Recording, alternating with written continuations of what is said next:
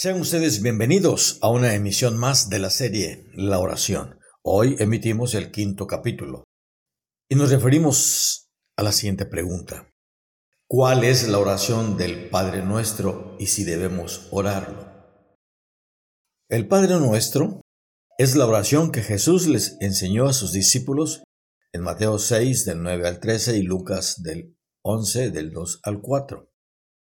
En Mateo 6, 9, 13 leemos, Vosotros pues oraréis así, Padre nuestro que estás en los cielos, santificado sea tu nombre, venga tu reino, hágase tu voluntad, como en el cielo, así también en la tierra.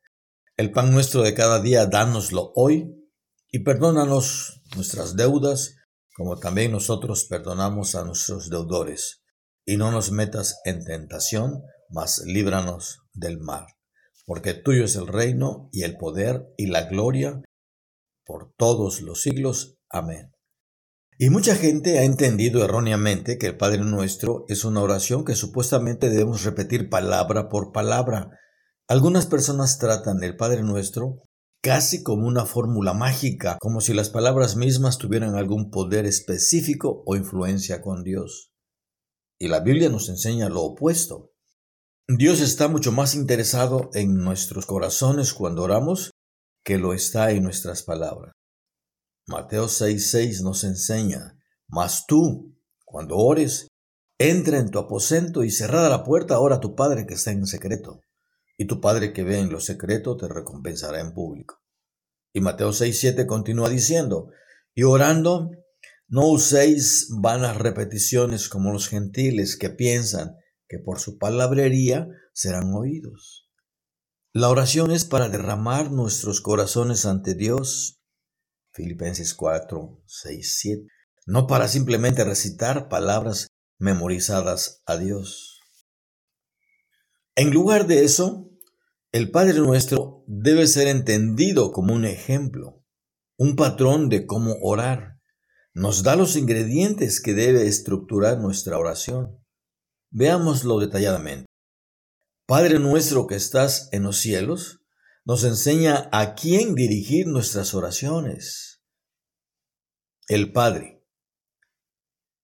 Santificado sea tu nombre, nos dice que adoremos a Dios y lo alabemos por quien es.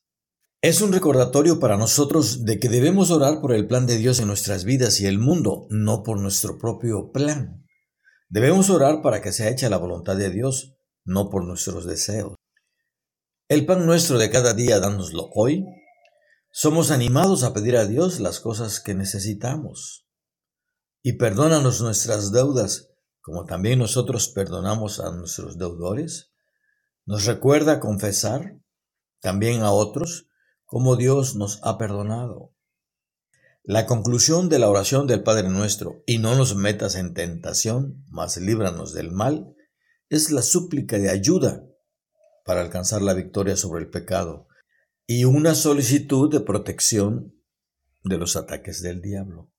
Así que, nuevamente, el Padre nuestro no es una oración que debemos memorizar y recitársela a Dios. Es solo un ejemplo de cómo debemos orar. ¿Hay algo malo en memorizar el Padre nuestro? Desde luego que no. ¿Está mal el orar el Padre Nuestro cuando hablamos con Dios? No si tu corazón está en ello y realmente sientes las palabras que dices. Recuerda, en la oración, Dios está mucho más interesado en que nos comuniquemos con Él y que hablemos desde nuestros corazones que lo que está en las palabras específicas que usamos. Filipenses 4, 6, 7 declara, por nada estéis afanosos sino sean conocidas vuestras peticiones delante de Dios en toda oración y ruego con acción de gracias. Y la paz de Dios, que sobrepasa todo entendimiento, guardará vuestros corazones y vuestros pensamientos en Cristo Jesús. Escrito está.